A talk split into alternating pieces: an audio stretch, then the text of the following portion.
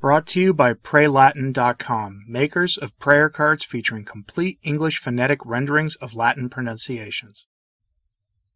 The Synod on Synodality is well underway, and instead of having any idea what it's produced so far, the Catholic world is left with questions about what this whole mess is about in the first place. Most Catholics are blissfully unaware of this leveling process in the ape of the Church that's meant to put the laity in charge of everything, if appearances are to be believed. But the astounding thing is this some of the most influential bishops in the church have no idea what synodality even means. And frankly, they're hoping to make it up as they go along. While at least one bishop has already said his diocese won't participate in the synodal process due to how risky the whole thing is for the life of faith. So let's take a look at the good news as well as the questionable on the synod as it's unfolding. Father Gerald Murray, writing at the Catholic Thing, took a deep dive into the documents guiding the Synod on synodality. And his takeaway is that the Synod is supposed to be essentially an experiential exercise between the clergy, the bishops, and the Pope. The dioceses and parishes are supposed to produce documents that will eventually be disregarded by the Synod in 2023 in its closing session, thus calling everything but the experiential part of it into question.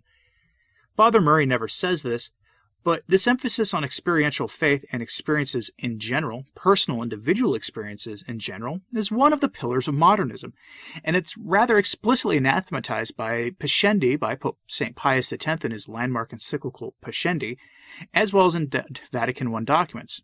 Now, bear that in mind, but here Father Murray really lays it out for you. Quote, the Synod on synodality is thus more focused on process, not product. In this scenario, it is not clear why documents need to be produced at all, if the purpose is simply to share various experiences. Despite the denials, it's clear that the purpose of the Synod on synodality is to produce a final document that will give suggestions to the Pope about how to deal with serious questions in the life of the Church. And this is where the peril lies in launching a two year process that is heavy in vague, undefined, and emotive categories that highlight people's lived experience and rather light in the scriptural and doctrinal treasures of the Church, which are under tremendous threat from determined opponents outside of the Church and reckless innovators within the Church. Those who want to subject the Catholic faith to a radically new interpretation that essentially resembles secularized modern Protestantism will seize upon this process. They will claim that their dreams and hopes and visions are the pathways the Church should journey down in search of a Church that will be relevant to the modern world claiming that this is the only way to respond to the signs of the times. Sound familiar? This is literally what Vatican II was based on, in a weird way, and now it's back in the Synod. I guess it didn't work out so well the first time around. But our problem is that we know that the bishops in Francis claim to not know what synodality really is. I know that's hard to believe, but one of the most famous cardinals in the church in America admitted as much recently in what has to be one of the biggest head scratching comments I've seen it in this entire synodal process thus far. Brace yourself for this one because what Cardinal Dolan says is pretty unfortunate when you consider the implications. Quote, I don't know if I completely understand it, synodality. Everybody, and the Holy Father happens to be honest as well in admitting that neither does he have the full comprehension, which I guess is the reason he summoned us up to this endeavor. End quote. Yeah, that's reassuring.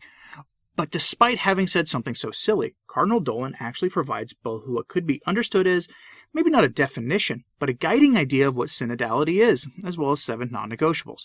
The idea behind the non negotiables are, according to Cardinal Dolan being quoted in the Catholic News Agency, quote, Dolan said he sees these seven non negotiables as synodality in a nutshell. He said that throughout its history, the Church has expanded and developed its style of organization and authority. End quote that by itself gives away a lot. And we'll return to this concept of changing its style of authority in a second. But let's look at the seven non negotiables. Again, from Catholic News Agency, they are, quote, 1. Dolan said that the energy and direction driving the church comes from the Holy Spirit, not ourselves. 2.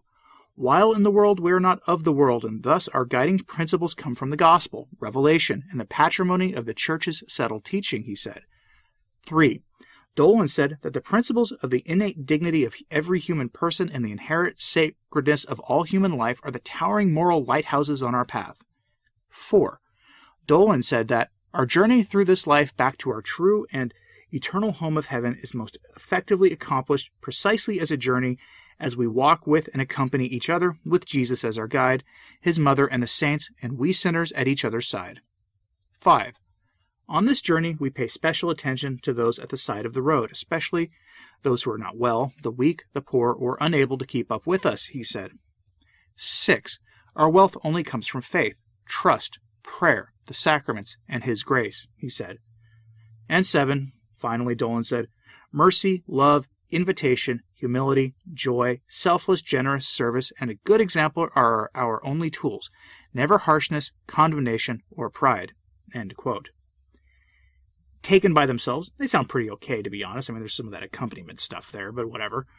But certainly nothing to be that worried about. But we are in the period of church history now where the laity are perhaps the worst catechized in all of church history, combined with the having prelates and clergymen who are, frankly, manifest public heretics.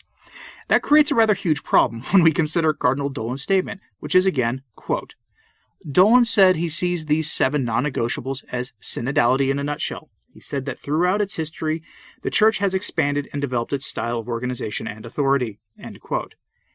If the Church expands and develops its style of organization and authority based on the input of the most poorly catechized generation in Church history that has been led by hirelings who don't hold the faith, then we've got a serious problem on our hands. Elsewhere, he and Francis and others have said rightly, I think, that we should not have an ideology be our guiding principle in the synodal process. But we all know already that people will come out with agendas to these hearings, and that's why I've always said to you that you should go to these meetings and defend the deposit of the faith. It's not having an agenda to demand that the faith be held in its integrity. Be ready to cite documents of the Church, and if you have to, even cite Vatican II documents that make statements in line with Catholic orthodoxy. There's plenty of statements in the documents of Vatican II that are actually supporting of Catholic orthodoxy. I don't really care how you do it. Just go and defend the Catholic faith against innovations that are supposedly guided by the, the Holy Spirit, but are probably really guided by the Spirit that too much resembles that which took hold of Teilhard de Chardin back in 19, I think it was 1919. One bishop has taken a stand against all of this, though. One bishop has said no to the synodal way. From Catholic World Report, we get this headline Catholic leader says his archdiocese won't take part in the global synodal process, citing ideological risk. One bishop sees what's really at stake here and wants nothing to do with the whole thing, and that's great as far as I'm concerned, but let's see who this is and what he has to say about the synod. Quote, Archbishop Wolfgang Haas of Vaduz Liechtenstein announced his decision on October 15th, reported CNA Deutsch, CNA's German language news partner. I am of the opinion that in our small archdiocese it is possible for good reasons to refrain from carrying out such a complex and sometimes even complicated procedure, which in our parts runs the risk of becoming ideological, the 73 year old archbishop wrote. Explaining why he felt that the archdiocese did not need to take part in the global process, Haas said, on the one hand, the close relationships in our parishes allow for quick and uncomplicated mutual contact between pastors and laity, so that an intellectual and spiritual exchange has always been, and still is, possible. All those who wish to do so can enter into dialogue with one another, listen to one another, and maintain personal communication about suggestions, wishes, and ideas in everyday church life. In parish and church councils, as well as in school, social, and charitable institutions, and in educational establishments. There are constant relationships among interested people in which a responsible, tactful, sensitive interaction can take place. He went on. On the other hand, it is true anyway that consultations take place on different levels, namely also on the diocesan level, although at present, due to the present situation, not everything is possible through personal encounters. Those who wish to express in writing their wishes, concerns, and suggestions for the shaping of ecclesial life in our diocese can still do so by contacting the Archbishop or the Vicar General's office directly. Now, a lot of people have said that it's promising, but he says his diocese already functionally has the spirit of the synod in it, with dialogue between the laity and clergy happening already. And if you've been listening to me for a while, you'll you already know that I've never been a fan of that kind of thing in the church, to be honest. But at the very least, he's keeping his small archdiocese out of the synodal process, and that, on balance, is probably a good thing, I think. I'll leave you with this observation, which comes from Father Murray's article in the Catholic Thing. In this all really the mission is this all really the mission of the church? I thought the mission of the church was the salvation of souls. I thought that was the highest law of the church. Maybe I'm wrong.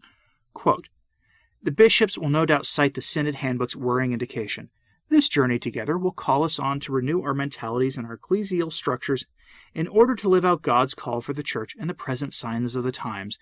Listening to the entire people of God will help the church to make pastoral decisions that correspond as closely as possible to God's will. Vox populi, vox Dei. The voice of the people is the voice of God.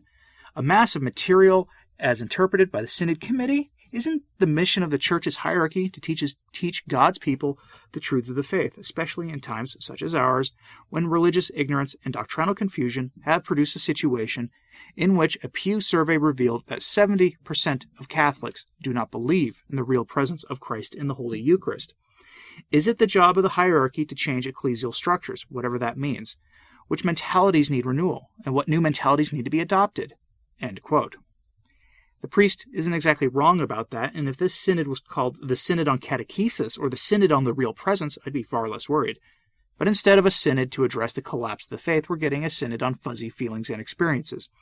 I have to wonder if there will be rooms with kittens and puppies to help the participants get in touch with their feelings, because quite frankly, this synod is sounding more and more like a college student leadership training exercise on how to be more sensitive to the needs of fill in the blank group who claims to have a grievance.